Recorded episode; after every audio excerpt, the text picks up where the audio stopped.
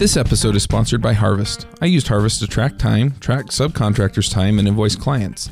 Their time tracking is really simple and easy to use. Invoicing includes a Pay Now function by credit card and PayPal, and you can sign up at getharvest.com. Use the code RF to get 50% off your first month.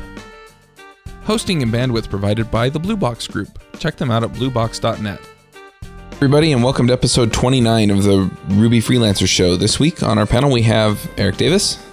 Hello. And I'm Charles Max Wood. And uh, this week we're going to be talking about education and training. Um, the user voice um, topic says, "What do you do to keep learning and stay current?" And uh, that that's something that I've always struggled with um, because it's always a time issue, right?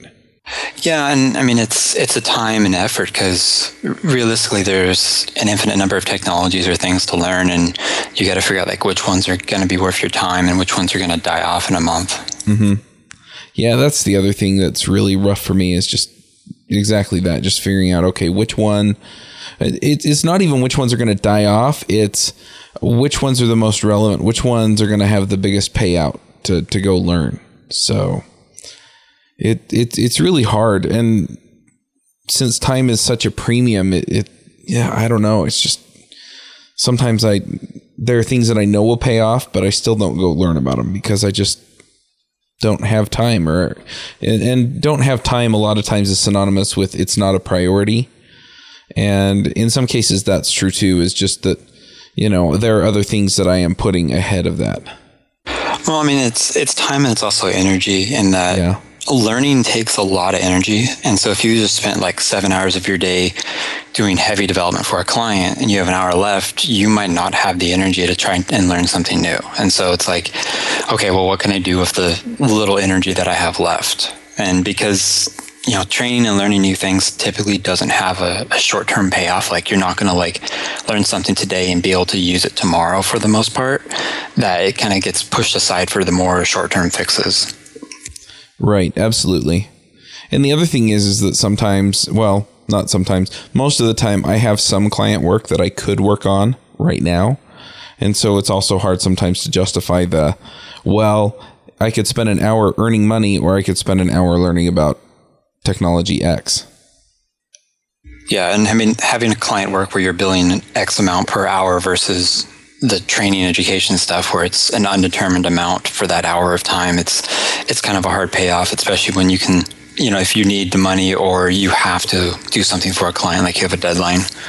You know i can't remember what it is. I think it's like the the problem of the urgent tasks will always push out the important tasks. Yeah. Yep and there are always plenty of those aren't there? Yep. So, um, how do you decide? I, I want to ask you this, and then I'll I'll answer it as well. But how do you decide which topics or which technologies to to learn about? Well, I used to. A while back. I started a list of like in this language, I want to learn how to do these things. Like I want to learn how to use sockets, make a H- HTTP connection, make just a, a TCP connection, you know, all that stuff. And so in whatever programming language I was learning, I'd kind of like go through those as like, these are the exercises to do. But recently, because I've been so heavy in Ruby and then getting into JavaScript, some of those they just really didn't apply as much. Like they apply more for general purpose languages.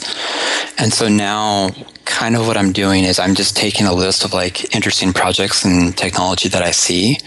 And then I actually have a blog post that I just throw them in there. And right now eh, I have 55 different things in there and it's just kind of like JavaScript stuff, database stuff, um, Ruby stuff. And what I'm actually doing is once a week on Friday, I take one hour and pick something off that list and just see what I can do and time box it so I only spend an hour on it. That's fair enough. I, I kind of like that idea where yeah, you just time box it and then it's it's not well how how many hours am I going to sink into this before I really get it. It's I'm going to spend an hour learning about it and then I'm done. Yeah, and it's not just like reading about it because you know you can read about it and be like, "Oh, I think I understand this." It's I'm actually trying to write code like a you know a simple either a to-do list or like a running tracker, something with it so that I can actually see all the bugs and all the you know areas that okay, if I'm going to use this, this is what I'm going to run into. And for example, I think two weeks ago, maybe three weeks ago, I tried Backbone JS because, you know, that's all the rage right now. And I spent, I think, an hour and a half and I got nowhere with it. And I actually gave up. And the sad thing was, I was really looking forward to Backbone. I was like, this seems pretty cool. I can actually see where I could apply this in a couple of my projects. But once I got in and started using it, I'm like, yeah, this this wouldn't work. Like, I, I what I thought the technology was wasn't actually what it was doing. And uh-huh. so in Backbone's case, I'm actually going to come back at another time and you know spend a little bit more in depth stuff because I just a one hour wasn't enough. But on the other hand, I tried like Knockout JS um, maybe a month or two months ago, and I spent like 40 minutes reading the docs and then like 15 minutes and I built my app. So it's like, wow, this is crazy efficient. I could throw this into projects right now. Like I, I have a good enough summary. So it, it's the time boxing's nice in that like you know like this is the amount of time I'm going to invest, but at the same time is if you don't give yourself enough time, you might not be able to dig into something enough to actually make a good like rational decision about it. Right, that makes sense. So, how do you pick the topics? Is it just stuff that you've heard about or yeah, I mean, it's just stuff I heard about. Um, I think when I originally did the list, I went on like GitHub's. Uh, I don't know if it was like most popular or most forked or most watched, but I just went through their list and oh, this looks neat, this looks neat, and then um, in my to-do list, I'd randomly put stuff like, "Oh, I heard about this gem called Fog that will create servers. That that seems kind of cool. I might be able to use that." And so I just went through my to-do list and pulled that out and put into this post instead. And and it's, I mean, it's. I had it organized when I first started, and there's probably about a dozen different things that I just kind of added on at the end. Like, oh, this is something cool that just was released last week. Let's let's play with that in a few weeks. Mm-hmm. Yeah, I, I kind of like that idea. Um, I tend more toward um, if I run into something that will or would have solved a problem that I ran into, um, then I just start playing with that. Um, I'm not so much driven by, well, I'm going to try out this this technology or this technique and then this other one. Um, I I did make a list at one time, but I never looked at it again. So yeah. Uh, and I mean, I mean that's one way. It's like the just in time. Like, you know, you maybe a client wants you to do something, or you know, you know, you're going to need to pick up like you know some what is it, client side MVC or something. And so you might like, okay, I'm going to take a bit of time and work on this and play with it. But I found for me, like, I, I would never set aside the time and I would be like last minute scrambling to figure it out. Or, you know, worst case, like, you know, client wants it and I'm like, sorry, I don't know what I'm doing with this. I'm not going to be able to build it that way. I have to go back to my old tools. Mm-hmm. And so that's why I set up this thing where it's like every week I do that. And I actually do the same thing for business stuff too. I just don't write about it because it's not that it's personal. It's very specific to my business and the ideas that I'm trying in that. Right. That makes sense.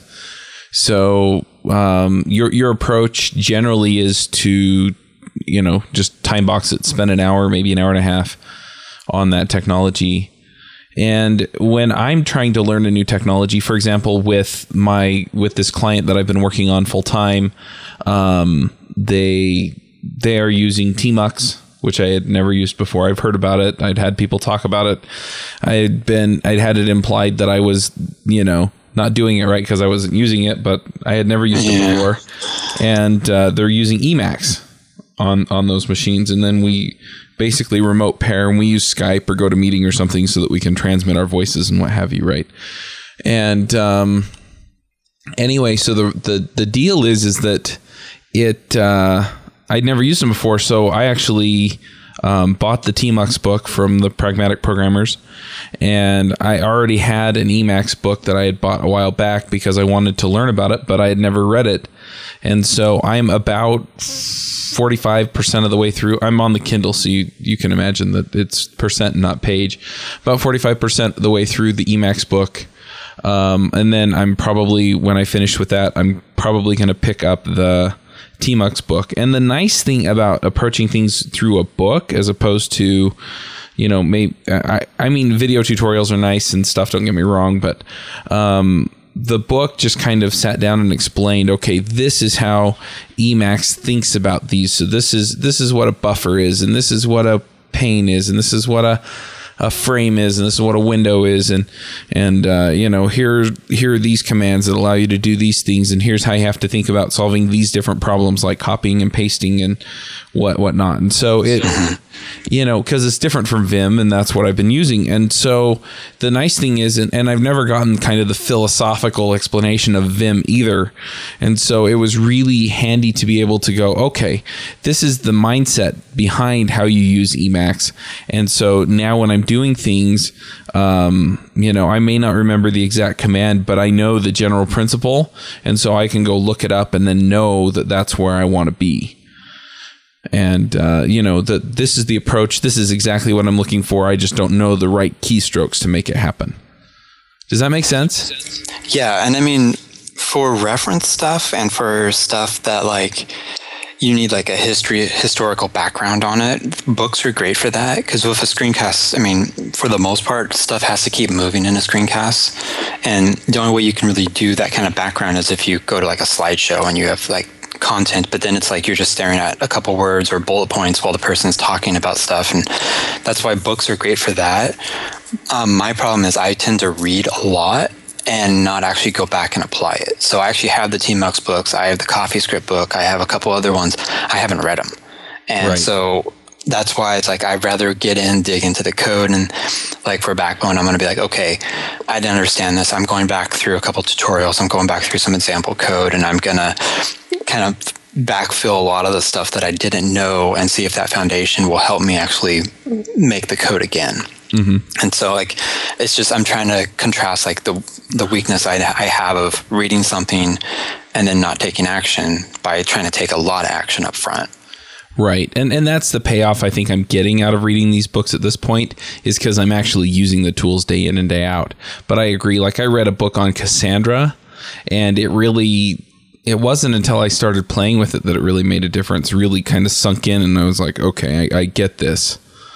Mm-hmm. So, yeah, and I mean, with like you said, is you're experiencing Emacs and Tmux every day for this client, and so you, know you kind of need some of that background foundation or you're going to get over your head because someone might do something in it and you don't know was that emacs emacs doing it or was it tmux and so having a foundation is going to help you and it's going to you can see like oh he's doing something in emacs versus tmux but you know it's the idea of if you don't have a project that needs the tech or if you're just really just doing it for research and trying to figure out like well, what's the gist of Cassandra I, I, think getting into the code or you know trying to do something with it is actually a, a lot better, a lot faster way to kind of feel around for it. Right, I agree. So yeah, so some of the other technologies that I'm going to be picking up for the same client are Redis and Apollo, which is a, a queuing server or a queuing system, and uh, you know it's the same thing you know it's it's getting in seeing the code seeing how they you know how how it's being approached as part of the project and then dealing with things on that level. But yeah i almost feel like you have to build a project around it in order to really understand whatever technology you're after. Yeah and i think that's kind of learning in general. I mean i can't remember who said it but it's the it's like a pyramid of you reading about it gives you a certain amount of skill um, listening to someone talk about it, like say a screencast, where it's like just presentation is going to give you a bit more skill. It's a bit higher fidelity. Going and actually physically like watching someone present on it's going to give you more. Um, sitting down with someone and just talking with them is going to give you even more. And then at the very, very highest fidelity, highest productivity is you actually working with it. And so it's, I can't remember what that's called, but that's kind of something to, to think about too is like, you know how how much time do you have? How quickly do you need to do it? And you know could you try something that's a little bit faster or more efficient? Mm-hmm. yeah absolutely. So are there other sources that you go to for learning training whatever? Um as far as ideas like i said as i, I check github and i'll like you know look on twitter and you know someone might talk about a project. But as far as like actually content um, i mentioned it in the past. I use peepcode um, if you actually watch Peepcode's RSS, that's a good way of seeing like what's new tech, where it's not bleeding edge, but it's like kind of it's just out of bleeding edge. And so like Ember.js was out a little bit ago, so that's like okay, it's it's off the bleeding edge. It's you can kind of try, try to play with it. Um, I mean, I look at Twitter for blog posts, but that's kind of hit or miss because a lot of people try to do bleeding edge stuff and write about it. And the, the other thing is, most of the stuff I do is like, if I'm going to use technology, it needs to be stable and work in production. Right. So I don't like playing with a lot of the bleeding edge things. Like I might take a little bit of a risk on it, but I try to stay away from it. Like for example, with Chirk right now, um, I want to use Redis. There's a couple of uh, gems that use Redis for their storage, but I haven't used it in production and I don't trust it quite yet, even though it's actually reasonably stable. And so I actually have a prototype that's actually calling Redis with, I think, almost every page view, just doing something simple, but it's like, you know, catching the exceptions and all that. So that way I'm actually running it in production in a very, very limited scope for a bit. And so if it does blow up, it doesn't actually affect the application. But I think I've been running it for a few months, haven't had a single issue, a single outage, anything. And so now actually I have trust in Redis. And so I can actually like start working with it a bit more. Um, but yeah, I mean, another thing to do is if people write postmortems of projects or like, you know, do presentations of like, this is what we use for, you know, app X, like that's sometimes good to get some ideas and not just about technology, but like maybe different ways they're using and applying the technology. Mm-hmm. Yeah, that, that makes a lot of sense. Um, I know that uh, in a lot of cases, uh, some of the technology that I pick up, I pick up at user groups. So I'll go to the user group and somebody will be talking about uh, this technology or that technology, and I'll get involved there. Another one that uh, that has also brought different technologies to my attention is conferences. So I'll go to the conference and I'll sit in on a talk and somebody's talking about how they, you know, use some API or some technology in a sort of a non-standard way or something like that. And, and I've had that work out as well um, for, for things that, that were really interesting. Um, I'm trying to think where else I hear them. I mean, I see a lot of it float by on Twitter. Um, a lot of times too, I hear about it on like Ruby Rogues. Um, one of the guys there will pick something that they like, and you know, and then I'll go look into it if I'm really interested in it. Um, but yeah, th- those are kind of the sources that I I lean on uh, to find stuff. I mean, one I don't know if you mentioned, but it's also working with people like you said, is oh, yeah. you know you're you're using Tmux and Emacs now. If you weren't on this project, you would you wouldn't really be exposed to it enough to want to do it. And so, a couple of projects I've worked on, I've picked up new tools because you know the development team was already using these tools, and so I came in and was actually able to talk to someone and get answers. But I was also able to see their code that worked, and so I can compare that to like say tutorial code or this or that, and actually get an understanding of it really fast. Right, that makes sense. Yeah, I've I, I have picked up a few things that way, or picked it up because a client had other developers that had worked on the project and were already using it. And so you, become familiar because you have to, which I guess is from other people too. But anyway, yeah, um, that that definitely works out.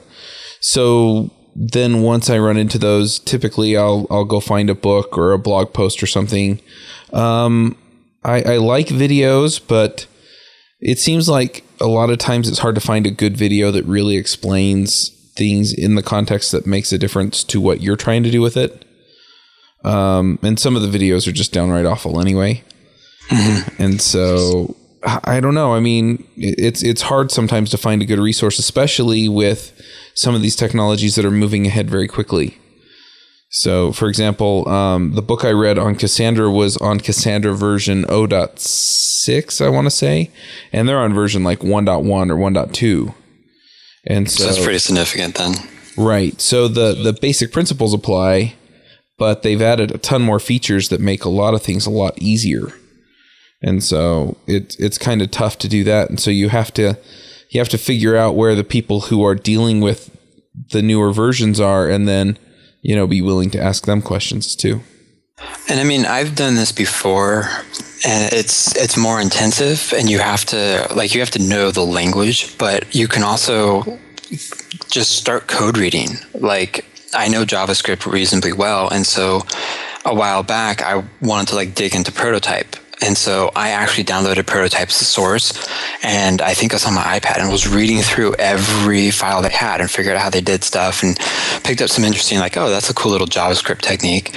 And I feel like I have more experience with prototype now. Even though I was using it for a while, going through the source, I actually picked up like, well, wow, I didn't even know all these meth- or I guess functions, all these functions existed, and that's something you can do, especially with like if you're looking at like a Ruby library and you already know Ruby. Um, it might even be faster because typically the documentation is going to lag behind the source code and books are going to lag really far behind the documentation. Videos are still they lagging behind documentation. And so if you want to know what really Cassandra can do, if you can read the source, that will tell you exactly. Yeah. One other good place for a lot of those that that stuff is uh, to go and join the mailing list for the project.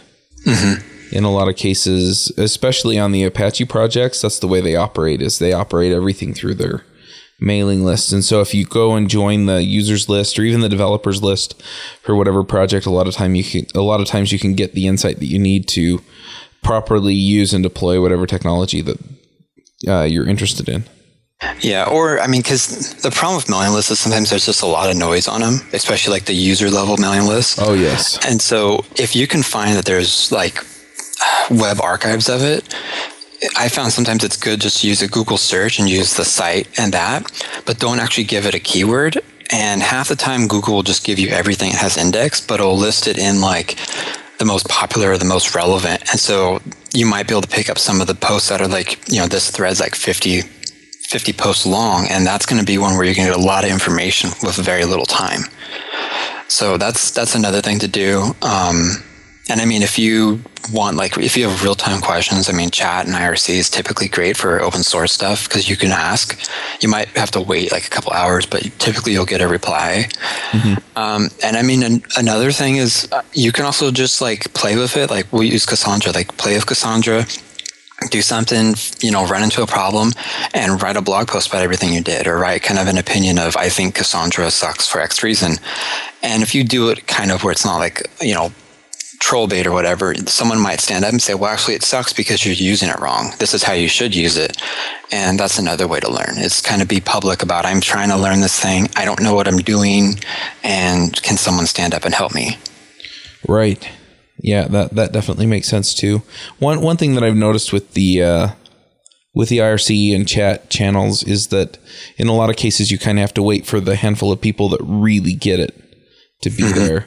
Um, I've gone in for different for different projects of different types and actually, you know, had trouble because I'm asking questions and um, I either don't get responded to or you know somebody res- responds and basically says I don't know or somebody will respond and be rude. And you know and other times you get on you ask the question and and somebody's like well here let me walk you through all of this. And you get a good handle on what's going on like right away and so I, I've kind of had mixed mixed uh, experiences with the with the chat rooms. Yeah, and I mean, like when I was contributing to the Redmine project, like I don't know how many hundreds of thousands of installs Redmine has, but the chat channel, if you, if you came in at Pacific time, you'll probably catch me. If you came in kind of like work hours for Germany, you would catch some of the, the contributors from Germany. But if you came in any other time, it would be dead in there. And so it'd be a bunch of people just asking questions. And that was because there's only, I think, maybe four or five of us that really knew it good enough to kind of explain it.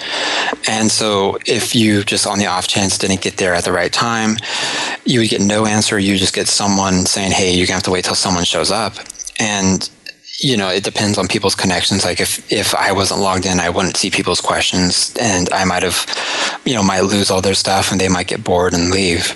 But for larger projects, typically IRC channel can't, it, it's usually maintained pretty good. There's a couple people, but um, that's just something you have to watch for. And most of the time, you just kind of have to try it. If it doesn't work, go to like a mailing list or something like that. And you know, IRC is hard because it's a one-on-one too. Like you're you're taking the exact amount of time of the person who's asking your question. And so I actually got burned out doing support that way quite a bit. Right, and that makes sense. Uh, yeah, I've I've also emailed people that I know or chat or Skype chatted with them and things like that. If you actually know somebody, a lot of times that's the best way to go because you already have a relationship there, and usually they're pretty willing to just you know take a few minutes to help you out, help you understand, as opposed to and, and if you're working on a project with them, then they're really motivated to help you understand. But uh, yeah, uh, in other cases, it just you know, it just depends. And Redmine, it seems like doesn't. I don't know how large the development team is for Redmine, but it would make sense that you know if the team is was relatively small, you know, relatively small number of contributors, that it would be it would be harder to line up a time where you know you can be sure that one of them will be there. Yeah, and so I mean, before we forked it, we ended up like just sending a lot of people to the forum and saying, you know, we'll help you, but can you post this in the forum so when this comes up again, we can have someone else. We can just say, hey, go look at this link where we have all the documentation, because we were, you know, it was I think, like I said, four or five of us manning it, and we were running out of time. Like I, I had to stay out of the channel because I actually couldn't get any work done. I would be there ask, answering questions for six hours out of the day. But I mean, that's that's kind of on the extreme end. I mean, I I think if you do kind of the low key of like you know reading the source or just trying to play with code, like you can pretty much teach yourself most things. And for the most part, documentation is going to be decent enough that you're not going to run into a lot of big problems. Um, unless it's like a bleeding edge system. But in that case, like you just you have to be prepared to look at the source code and try to figure it out that way, and you know debug it and all that. Yep. So one other area of training, I think you've done more of this than I have, is the online course. Um, I know you did the thirty by five hundred. Um, how how how has that worked out for you as far as the you know the actual course kind of thing? Um, I'm trying to think. I don't think I've done any training for tech stuff, like you know, learn Rails or this or that. Mm-hmm. Um, for business stuff, I do a lot of it because it's a pretty efficient way of getting knowledge. And with business, it's you you can't just go look at the source code for business. Like it's you don't have that high fidelity thing you can do. And a lot of the like, oh, I'll just try and just hack on business things and see what happens. Like a lot of that, there's so many outside variables that you know you you could do something completely right but the environment's wrong and so it gets screwed up and so you might think the tech technique was wrong mm-hmm. so that's why i do a lot of courses i've done I've done Amy Hoy's 30 by 500. Um, I did Michael Port, who's the author of Book Yourself Solid, which is a book I've recommended. Um, I did one of one of his courses. I think he stopped doing it, but it was kind of a, a group type training course for a bunch of different business things. Um, I've done a few about marketing, and then I think there's like a few like you know like smaller like AppSumo screencasts with PDF type courses I've taken, and they're hit or miss. I mean, 30 by 500 worked really good. Michael Port's thing, the content was good, but the course wasn't organized that great, and I think that's why he stopped it. Um, and then like the AppSumo stuff, it's I mean that's complete hit or miss. It depends on how good the presentations and stuff are. But I think you have to figure out like what how do you learn? Like I learn by reading and a little bit of doing. I don't learn by listening and I don't learn by um, you know by like just watching other people do stuff. And so the course is like 30 by 500 is good because Amy gives us uh, PDFs to read, so I can read that, get the background knowledge, and then there's homework and stuff where you actually go and do things. And mm-hmm. so that's why I've had the best retention with that class. Whereas like Michael Ports, whatever, there wasn't as strong of an emphasis on homework, and so I would read and then I wouldn't actually take action, which was what I was talking about at the beginning of this, where just read a bunch of stuff, get the knowledge, but don't actually put it to use.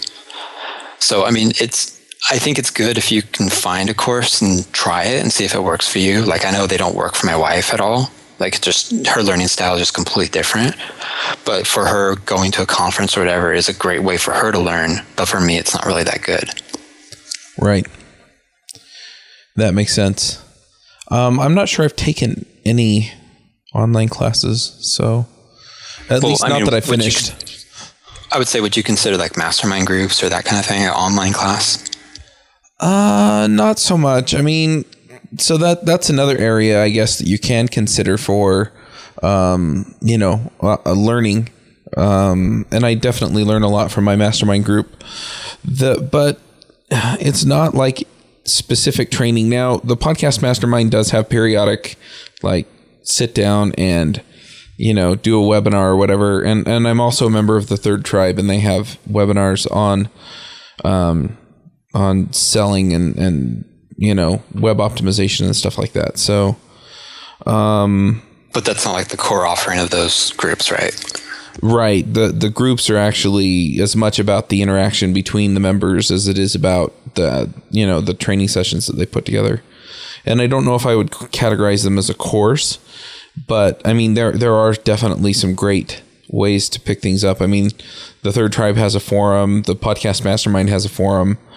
Um, you know, the the Podcast Mastermind we actually get together and discuss what's going on with each of us every month. So you know, there, there are definitely things there that are elements of uh, you know successful learning and you know I've I've had some of these guys explain or teach uh, certain aspects of you know of life or business to me but you know I, I didn't go into them with the express purpose of learning a particular um, a particular thing from them does that make sense yeah, and, and I've been in a couple mastermind groups, and it's kind of you get it's more like you get immersed in like you know whatever the topic's about. Like you know, is it about podcasting or marketing? And mm-hmm. you you're just kind of supposed to like absorb and just pick up things kind of seemingly at random. Like there's not a lot of structure. Um, those can work really good. I've been in a few. I think that you know, it's like I learned a lot, and a lot of it was from other people saying things like, you know, they tried this, and this is what happened from it. Um, so I was just wondering because some people consider those online classes or whatever, even if there's there's no structure around it or whatever. I have seen some of the um, masterminds where you know it, it is more structured in the sense that it's you know somebody usually it's the person uh, moderating it will put together some kind of material for everybody to to go over or learn. And the podcast mastermind, we do do that. We actually have to, you know, we've been reading Tribes, I think is the book that we've been doing lately. And, uh, you know, so you read the book, you come, you discuss and things like that. But again, I mean, it's, you know, you're not signing up and then getting, you know, weekly or, you know, semi weekly or whatever training so I, I don't know. I, I, I kind of hesitate to call it training, but at the same time, it is a great way to learn. And a lot of times, if you have the right kind of people in your mastermind group, then you can teach them things that they struggle with understanding, and they can teach you things that you struggle with understanding. And so it can be kind of that one on one training, almost like coaching, which is another thing that we probably ought to talk about here in a minute. Well, I guess let's talk about coaching then. Okay. So, have you hired a coach before? Um, I haven't hired a coach. I'm trying to think if I've hired like or had any kind of advisors. I think the only thing that I've ever done was I've been in I think two mastermind groups where it was we're all kind of peers, I guess, mm-hmm. and so someone might advise me on something that they know better than me, but I would, like you said earlier, I would advise them on something that I know better than them, and so it's kind of a sharing. I haven't had actually a coach or a consultant or anyone actually say like, "I'm an expert at you know this topic, Eric. You should do this topic in this way." Right. So when I went freelance, well, about a month or two before I went freelance, I hired a coach, a business coach, because I wanted to basically build my own business and uh, you know gain some flexibility and stuff. My son was about to go to kindergarten, and you know I just wanted the flexibility of being able to be there for all of his little things and stuff. And so I hired the coach, and we were putting together a plan you know, for me to, you know, build a product or, you know, um, we, we were still working out the details when I got laid off um, on what, what I should focus on and what I should do. And, you know, and then it just worked out that I went freelance and, and so he, he advised me as best he could on, you know, finding people to hire me and things like that. And, um, coaching's kind of a subjective thing. Like some coaches are really good for some people and not for others. And some coaches are really good for certain situations and not for others. And so it, it really just comes down to what you expect to get out of it and whether or not you and your coach can effectively communicate to each other what those needs are and what you need to do in order to move ahead. Yeah, well, I mean, it's it's like a partnership, except for it's not as strict. And you know, if there's personality conflicts, or you know, if they're an expert in an area that you don't care anything about, you know, it's it's not going to work. And I think that's why there's a lot of different coaches, a lot of different types. Is that the idea is like you could find one in a specific like special topic or you could find one that like i like this person you know they might not know everything that i, I want to know but i like it and i mean i i use my wife as a sounding board a lot and so i'll say like hey i'm thinking about doing this and that and this and that and she's like yeah but you don't even have time to do the things you're already committed to. You shouldn't. And so mm-hmm. i think coaches are good for that if you don't have a significant other who's able to be objective enough or if you're just you need someone with more business experience or anything. So you know like a coach or a consultant or even if you can just find like an advisor or like a mentor like i think that could be really great even if they're not telling you like you need to learn this or you need to do this yeah you're just looking for somebody that has the expertise that you want to gain yeah or even just that they have kind of enough knowledge to know the general stuff about your business, but are able to kind of be blunt with you and not worry about hurting your feelings. Right. And they can offer some kind of unique insight, one way or the other, that will help you make the right decisions. Yeah. And I mean, half the time, like when I'm talking to my wife, like, by the time I set up like this is what I'm thinking of doing and start talking about like what I'm going to do, I'm like I stop myself. I'm like, wait, never mind. Don't worry about that. I'm I'm being stupid. I'm not thinking about this the right way. And she doesn't have to say anything, but you have to actually like kind of vocalize it and put your thoughts into words sometimes. And you know, there's you can actually do this with programming too. I, I, think it's called like the rubber ducky syndrome or something, where you have a rubber duck. If you're trying to debug something, you try to talk to the rubber duck on your desk and tell them what you're doing. and usually by the time you finish telling the rubber duck, you've spotted your error and can move on. And I actually have a little black rubber duck that sits on my desk, and he's been there for um, nine years, maybe 10 years now. Oh, wow. Sounds like it's almost as old as Evan's cat. Yeah. So, yeah, that makes a lot of sense. You know, you, and and in a lot of cases with my coach, I did find that, you know, just in explaining things to him, it would immediately provide. You know, I'd I'd go, oh yeah, well, duh, I need to be doing this and that, and uh, so I would gain the insight myself. But the nice thing is, is I had the sounding board, and the other nice thing about it was that I had somebody who would hold me accountable. And mm-hmm. when it comes to holding me accountable, my wife is really not good at that. She's a pushover and that's that, that's nice in some ways, and you know, but but it's not useful in in that sense, and you know, it's just a personality thing. But you know, that means that I have to go find somebody else who will do that for me. And I mean, not to get too far off topic, but when I guess a couple years ago, I was looking, trying to figure out like, okay, what am I doing with business and all this and that. And I actually have started looking at a couple people and made them my mentor without them actually knowing. So I would like follow their blog, follow them on Twitter, you know, figure out everything they're saying and try to get like a, try to build like a mental model of like, this is how they think and how they make decisions. And so I had one person I would, I did that for kind of like business freelancing stuff. I had another person I did that for actually like technical Ruby stuff. And that actually worked really good. And I figured out kind of, okay, I'm thinking their perspectives like this.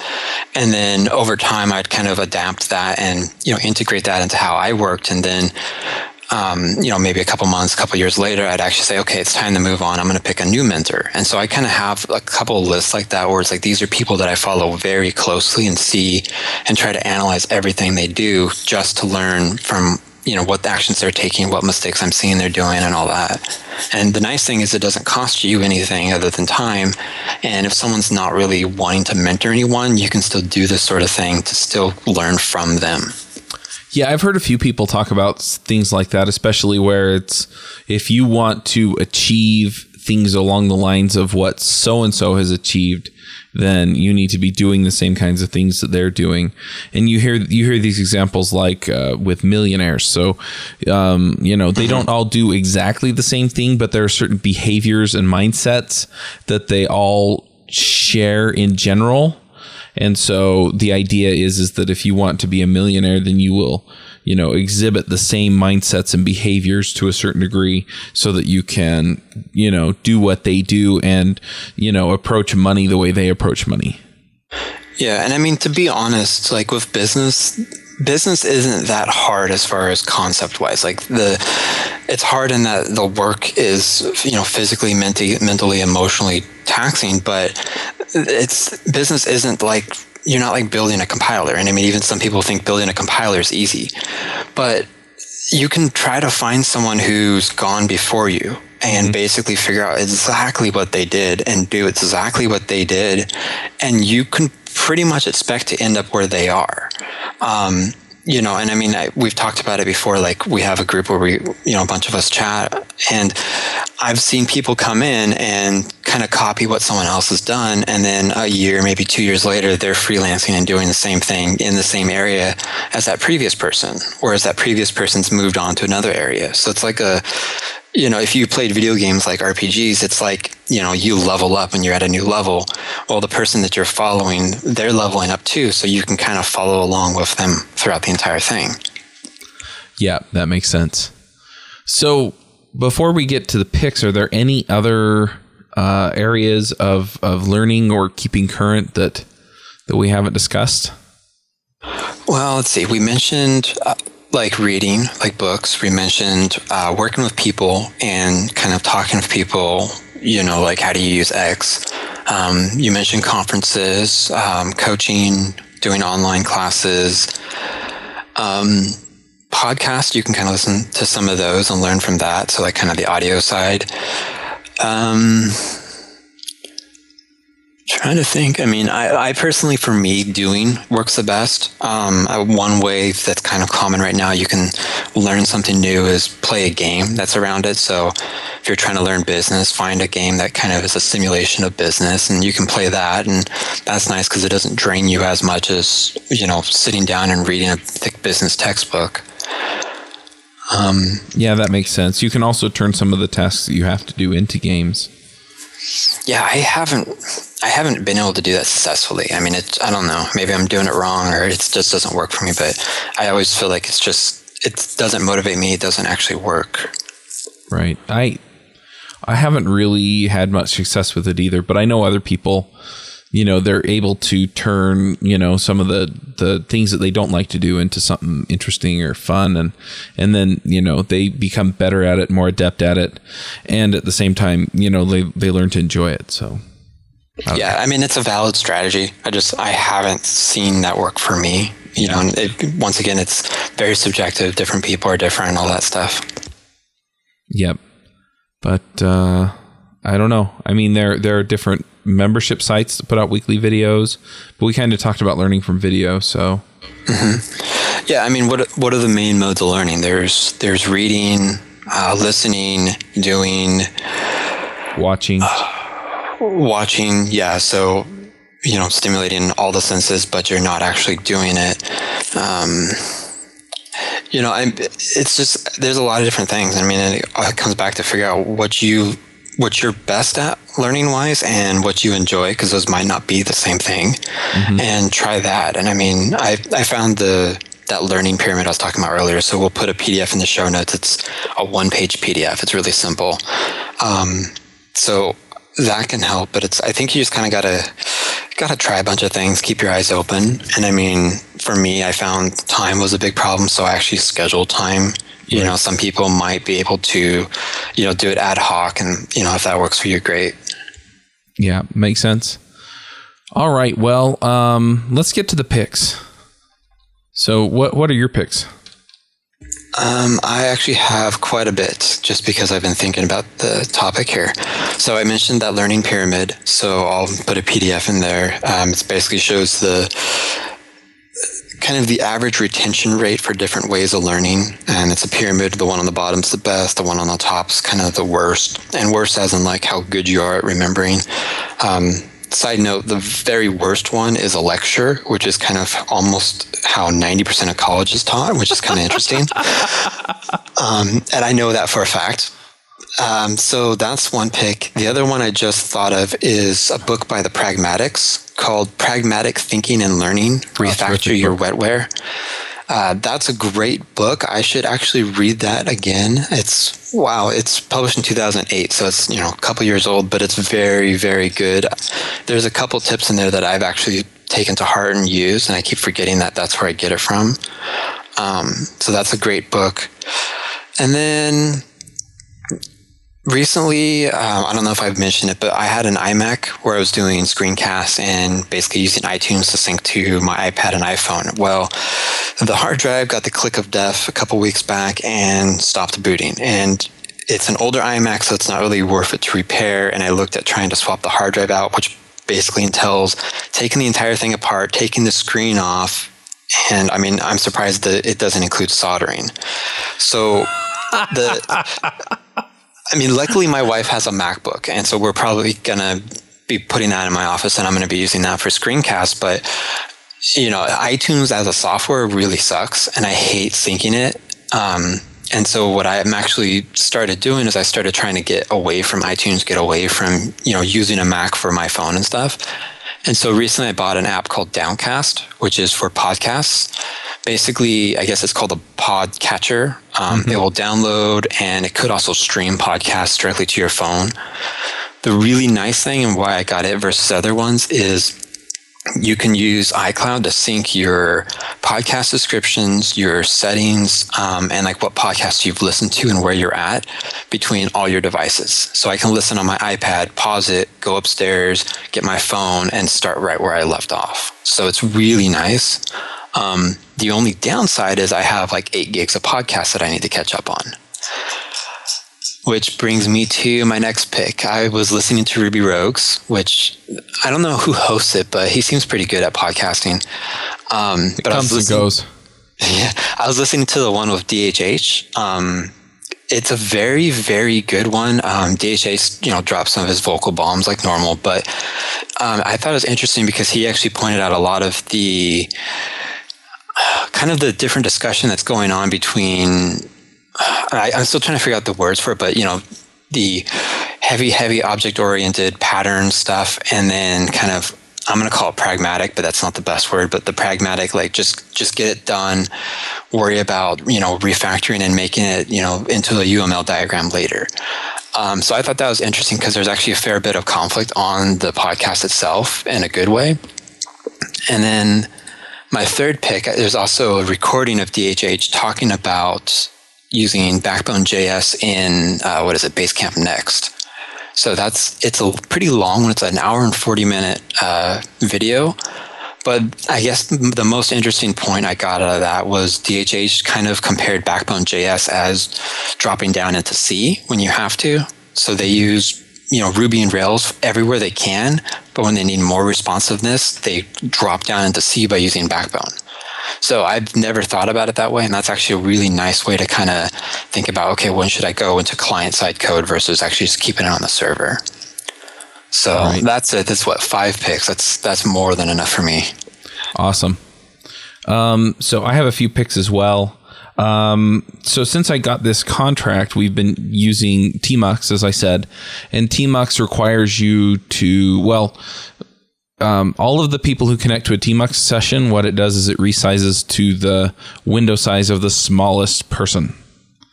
So, if, or if you have two people and one is constrained widthwise and the other is constrained height heightwise, then it'll it'll go to the lowest common denominator. And uh, so I had some not so large screens on my Mac Pro. And so I got to order some new screens and I'm I'm pretty excited to put them up. Um, let me see. It's the ViewSonic VA2431 VWM. I'll put a link to it in the show notes.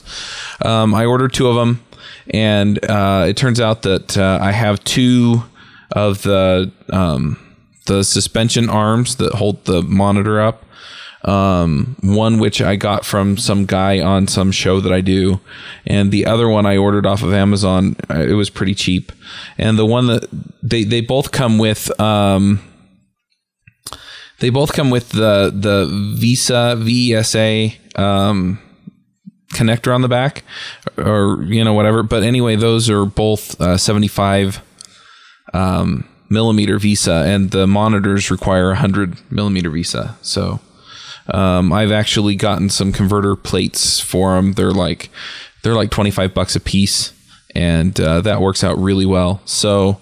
Um, I'll put a link to those in the show notes as well. And then finally, one thing that I uh, picked up, um, and this is because my iPod's um, uh, headphone jack. Sorry, my mind went blank.